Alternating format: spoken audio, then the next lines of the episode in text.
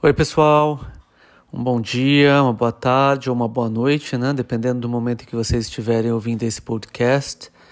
Uh, Para aqueles que não me conhecem, meu nome é Daniel. Eu trabalhei nos últimos três anos com a equipe de evangelização aí do nosso grupo espírita em Dubai. E eu estava focado principalmente nos trabalhos com os adultos, com os pais, nessa, nesse processo de evangelização. Né? Nesse semestre, né, em decorrência da pandemia que ainda estamos vivendo, nós não poderemos retomar as aulas presenciais, mas o nosso grupo não ficará assim tão distante. Né? Nós enviaremos podcasts para que vocês possam se unir a nós, tanto em pensamento, em estudo, em prece, né? e continuar nesse caminho de reflexão que é tão importante uh, para o nosso aperfeiçoamento moral, para a nossa jornada evolutiva até o momento que nós pudermos voltar aos encontros fraternos que tanto nos faz falta. É? Para esse semestre, nós estudaremos temas relacionados à prece do Pai Nosso. Né? Então, a ideia é que em cada aula ou em cada podcast, nós exploremos juntos, aprofundemos o significado dessa prece que Jesus nos ensinou. Se a gente olhar lá no Evangelho segundo o Espiritismo, no capítulo 28, onde nós temos a coletânea de preces espíritas, o Pai Nosso nos é apresentado como o mais perfeito modelo de concisão, verdadeira obra-prima de sublimidade na sua simplicidade. Com efeito, ela consegue resumir todos os deveres do homem para com Deus, para consigo mesmo e para com o próximo. Encerra ainda uma procissão de fé um ato de adoração, de submissão, o pedido das coisas necessárias à vida terrena e o princípio da caridade. Então, utilizando dessa ferramenta poderosa, nós vamos discorrer sobre a profundidade do significado desse ato de fé. Quando Jesus, o nosso irmão e mestre maior, estava pregando o seu famoso Sermão da Montanha, aquele em que houve o milagre da multiplicação dos pães, ele nos trouxe, entre outras palavras, aquelas que ficaram conhecidas como a oração do Pai Nosso. Sobre a oração, a respeito desse processo, dessa sintonia, desse ato de orar, lá no Evangelho de Mateus, no capítulo 6, o Mestre Jesus nos diz: Tu, porém, quando orares, entra no teu quarto interno e, tendo fechado a porta, ora ao teu pai em segredo. E teu pai, que vê no segredo, te recompensará. Jesus ressalta aqui a forma de orar é, nada vale. Né? Ele ressalta que a forma de que a gente ora não, não importa. O que realmente importa é o pensamento. O que realmente importa é o significado, é o quanto estamos sinceramente nos conectando ao nosso Deus interior. A oração sincera, ela vem dessa intimidade. Não através das expressões públicas, né, da, da, daquilo que sai pela nossa boca, mas sim aquilo que a gente sente. Ela deve ser espontânea, sincera, e não por uma mera repetição de palavras. Os Espíritos também é, é, nos dizem, reafirmam né, esse ensinamento de Jesus e não nunca nos prescreveram nenhuma fórmula absoluta de prece. Né? O Pai Nosso que Jesus nos ensina, acima de uma simples forma verbal, é um grande ensinamento completo de como precisamos nos situar perante a Deus. Quando e como nos dirigir ao nosso Criador em prece. Mais para frente, no mesmo capítulo 6 de Mateus, Jesus diz que Deus sabe o que nos é necessário antes mesmo de pedirmos. E continua refletindo: quando rezarem, façam assim. E então inicia a prece do Pai Nosso. Com essas palavras, Jesus nos mostra que não existe uma fórmula para com falar com Deus. Se assim fosse, ele diria: repitam essas palavras. Mas não foi o que ele disse. Ele disse deste modo: façam assim. Com isso, ele definiu a forma de nos colocar em prece, mas não o conteúdo delas. Se Jesus disse, como vimos anteriormente, né, que Deus sabe o que nos é necessário mesmo antes de pedirmos, qual seria o real objetivo da oração? Para que, que nós de fato precisamos orar?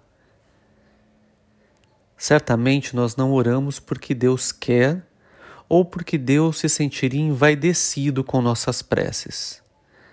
A prece é um instrumento que todos nós temos para nos abastecer de sabedoria, compreensão e boas vibrações que vêm de Deus e também dos nossos irmãos espirituais para, para nos socorrer. Como nos ensinam os Espíritos na resposta à pergunta 658 de Livro dos Espíritos, a prece é sempre agradável a Deus quando ditada pelo coração, pois a intenção é tudo para Ele. E a prece de coração é preferível àquela que podes ler, por mais bela que seja, se você lê apenas com os seus lábios, mas não com o pensamento. A prece é agradável a Deus quando dita com fé, com sinceridade, com fervor. Mas não penseis, alerta os espíritos, que Deus pode ser comovido pelo nosso homem ainda fútil, orgulhoso, egoísta, a menos que isso represente de nossa parte um ato de sincero arrependimento e de verdadeira humildade. Então temos que entender e, e, e refletir que não é o nosso uh, uh, pedido constante, às vezes por coisas mesquinhas, por coisas pequenas, materiais, orgulhosas, egoístas, que serão atendidos por Deus. Porque Deus é o Deus de todos nós. Ele sabe o que é bom para nós, mas sabe o que é bom para todos os seus filhos. Né? Temos que ter a consciência de que aquilo que pedimos né, nos, nos será dado se for por merecimento, se for aquilo que né, nos ajuda no nosso caminho de progresso e de avanço. Um grande espírito protetor, Leon Denis, em um livro chamado O Grande Enigma, ele nos ensina sobre como funciona o mecanismo da oração. Ele diz o seguinte: a prece não poderia de maneira alguma mudar os nossos destinos. Seu papel é de proporcionar-nos socorro e luzes que nos tornem mais fácil o cumprimento de toda a nossa tarefa terrestre. A prece fervente abre as portas da alma e é por essas aberturas que os raios de força, as irradiações e as boas vibrações vindas de espíritos de luz, os chamados anjos da guarda, penetram e nos vivificam. Para nos ajudar nessa reflexão sobre a importância da prece, eu vou recorrer a uma palestra do Haroldo Dutra Dias, um importante estudioso do Espiritismo, que nos traz a seguinte reflexão. É por isso que certa vez um jovem perguntou a um rabino: Rabino, Deus sabe todas as coisas? Ele sabe, sabe Deus. Deus é onisciente. Sabe tudo, sabe tudo, tudo. Tudo, sabe mais do que o Google. Deus tem poder? Deus, Deus é todo poderoso. E aí o jovem perguntou: então para que eu vou orar? Eu vou orar para quê? Tudo que eu falar, ele já sabe. Tudo que eu quero, ele já sabe o que eu vou pedir. E ele já sabe tudo que eu necessito. Eu vou orar para quê? Você tem razão. Deus sabe tudo o que você precisa, Deus sabe tudo o que você quer e Deus sabe tudo o que você vai pedir. A questão não é essa. Porque a oração não foi feita para você informar Deus. A oração foi feita para você educar o seu desejo.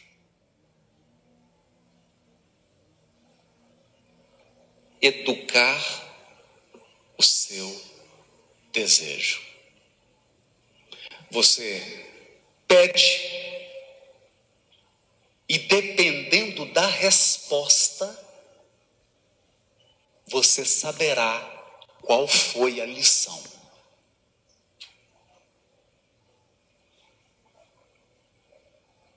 A resposta é a lição. A resposta é Deus educando o seu desejo.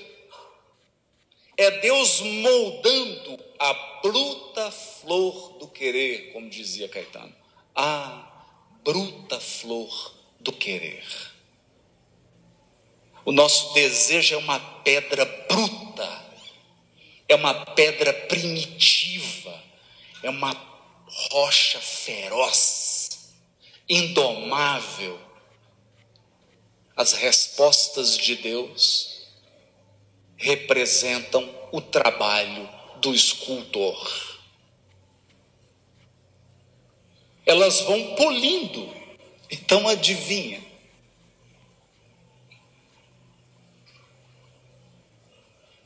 Não é Deus que precisa conhecer algo quando você ora, é você.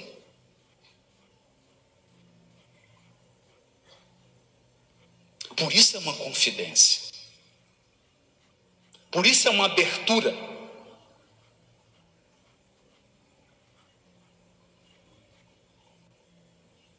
E Deus vê o secreto. Deus vê de preferência o secreto. O que é o secreto? O secreto é aquilo que está gritando dentro de você e você não está ouvindo.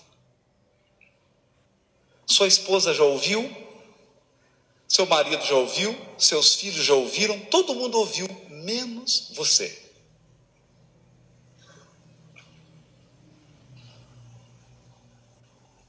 O secreto é a parte oculta que você trancou no quarto escuro e você não tem coragem de ir lá buscar.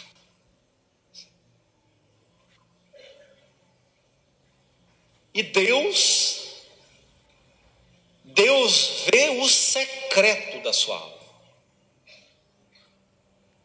aquilo que você oculta, aquilo que você está ocultando na oração que você está fazendo. Interessante, né? Interessante a reflexão que o Haroldo traz para todos nós, né, de como lidarmos e como, olharmos para o momento da oração. Né? Esse é o poder da prece, é de nos colocar em comunhão profunda com Deus, né, para que Ele nos ensine, nos fortaleça, nos ajude a compreender, inclusive e principalmente, aquilo que não estamos conseguindo enxergar. E é justamente nesse contexto que o Pai Nosso, que já foi inclusive chamado de um pequeno resumo dos Evangelhos, é trazido a nós pelo nosso Mestre Jesus. Ele é uma prece curta, direta, densa em seu conteúdo, mas muito leve em suas palavras. É uma reflexão fácil e inteligível para qualquer pessoa e ela pode ser utilizada, deve ser utilizada como um grande exemplo para as nossas preces. O Pai Nosso ele é dividido em três grandes partes. O primeiro é o prefácio, o segundo as petições e o terceiro a conclusão. No seu prefácio, que é o que estudaremos nesse podcast hoje, ele é composto por Pai Nosso que estás no céu. Na primeira parte, logo surge um ponto importante. Quem é o Pai a que Jesus se refere? A segunda parte do prefácio nos indica que este Pai está no céu. Então, obviamente, ele não se refere àquele a quem nós costumamos chamar de pai, nosso pai biológico, aquele, aqueles que nos trouxeram ao mundo ou que nos criou. É interessante notar que Jesus sempre se referiu a Deus como um pai, como meu pai, de modo que é a Ele a que a prece se direciona. Claro que a palavra céu aqui não é um lugar físico, né? não é em cima nem embaixo, nem se refere a um lugar, mas se refere ao universo, a toda parte. Deus está em toda parte. No livro dos Espíritos, a primeira pergunta que temos é justamente o que é Deus? O que é esse Pai? E a resposta dada pelos espíritos superiores nos diz que Deus é a causa primária de todas as coisas. Deus é eterno, pois se ele tivesse tido um começo, teria saído do nada, ou então teria sido criado por um ser anterior não sendo a causa primária de todas as coisas. É assim que pouco a pouco remontamos ao infinito e à eternidade. Deus é imutável, pois se ele tivesse sujeito a mudanças, as leis que regem o universo não teriam nenhuma estabilidade. Deus é imaterial. A sua natureza difere de tudo aquilo que nós chamamos de matéria, pois de outra forma ele não seria imutável ele estaria sujeito às transformações que toda a matéria está sujeita. Deus é único. Se houvesse muitos deuses, não haveria unidade de poder na organização do universo. Deus é todo-poderoso, porque é único. Se não tivesse o poder soberano, haveria alguma coisa mais poderosa ou tão poderosa quanto ele que assim não teria feito todas as coisas, não seriam, não seria a causa primária de todas as coisas. Deus é soberanamente justo e bom, porque a sabedoria providencial das leis divinas se revela nas menores como nas maiores coisas. E essa sabedoria não nos permite duvidar da sua justiça nem da sua bondade. Sendo Deus esse Pai, a causa primária, é a Ele que devemos dirigir inicialmente os nossos pensamentos. Primeiro Deus, antes de tudo e antes de todos. Isso é o que nos ensina o Pai Nosso que Jesus nos traz. Mas por que Pai? Por que Jesus nos traz esse Pai? que queria dizer Jesus com isso? Em que sentido Deus é Pai para todos nós? Primeiramente, como já vimos, pela própria criação. Né? Uma vez que Ele é a causa primária de todas as coisas, Ele também é causa da nossa existência. Então devemos nossas vidas a Ele. Sendo assim como criação dele, como criaturas feitas por Ele, podemos ser chamados também de filhos de Deus. Mas a aceitação desse fato implica em outro muito relevante. Na medida que somos todos filhos de Deus e que Ele é um Pai amoroso, infinitamente justo e bom, então somos todos iguais perante Ele. Assim, quando aceitamos Deus como Pai, quando aceitamos a Sua justiça e sabedoria, isso nos dá um grande consolo. Porque muitas vezes nós não entendemos o porquê do que nos acontece. Mas se Deus é justo e é bom, então seja lá o que acontece, o que esteja acontecendo em nossa vida, isso é o mais certo para nós naquele momento. Lembremos-nos todos que Jesus avisou antes que Deus sabe exatamente tudo o que nós necessitamos antes de pedirmos. Também, quando aceitamos a Deus como Pai, nós criamos um vínculo com o nosso próximo. Porque lembre-se, Deus é Pai nosso, de todos nós. Não é Pai meu, não é o seu Pai, não é o pai do outro, não é o pai do pai. Não tem outra forma de apropriação. É Pai nosso. E se somos todos filhos do mesmo Pai, temos a obrigação de aceitar e conviver com o próximo como nosso irmão. sabendo que a mais elevada maneira de santificar o nome do Criador é auxiliando aos nossos irmãos, aos outros, para que eles também compreendam que Deus espera a nossa elevação espiritual, Jesus passou seus dias entre nós distribuindo paz e amparo a todos aqueles necessitados. Com isso, ele nos deu uma lição, ele nos mostrou que estaremos nós também santificando o nome de Deus sempre que estivermos realizando o melhor que possamos fazer. Quando olhamos para isso e quando olhamos para o próximo com esse entendimento mais profundo de irmãos, não temos mais um estranho sentado ao nosso lado. Nós temos apenas um irmão que desconhecemos o nome. Por um irmão, temos obrigações maiores do que para com o estranho. Gostemos ou não, ao irmão devemos ajudar quando preciso. Gostemos ou não, o irmão está ligado a nós. Ele pode não saber corresponder aos nossos sentimentos, mas isso não nos exime da nossa obrigação para com os nossos irmãos. Eu vou ler para vocês uma mensagem que está no livro Fonte Viva que foi psicografada desculpa, pelo Espírito Emmanuel através do médium Chico Xavier. Ele traz uma reflexão muito importante, muito profunda sobre o significado dessa expressão Pai Nosso e que todos nós deve, deveríamos refletir. Emmanuel diz o seguinte: A grandeza da prece dominical nunca será devidamente compreendida por nós que lhe recebemos as lições divinas. Cada palavra dentro dela tem a fulguração de sublime luz.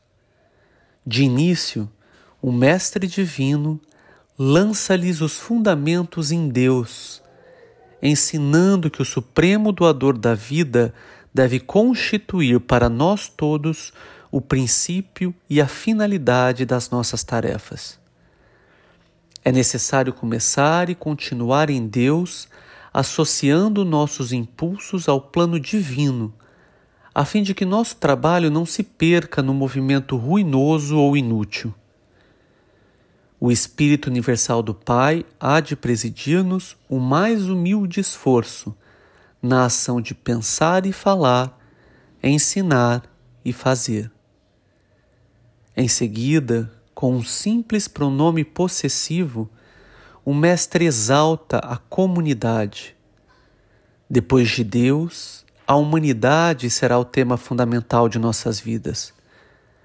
Compreenderemos as necessidades e as aflições, os males e as lutas de, de todos os que nos cercam, ou estaremos segregados no egoísmo primitivista. Todos os triunfos e fracassos que iluminam e obscurecem a terra pertencem-nos, de algum modo. Os soluços de um hemisfério repercutem no outro. A dor do vizinho é uma advertência para nossa casa. O erro de um irmão, examinado nos fundamentos, é igualmente nosso, porque somos componentes imperfeitos de uma sociedade menos perfeita gerando causas perigosas e por isso tragédias e falhas dos outros afetam-nos por dentro. Quando entendemos semelhante realidade, o império do eu passa a incorporar-se por célula bendita à vida santificante.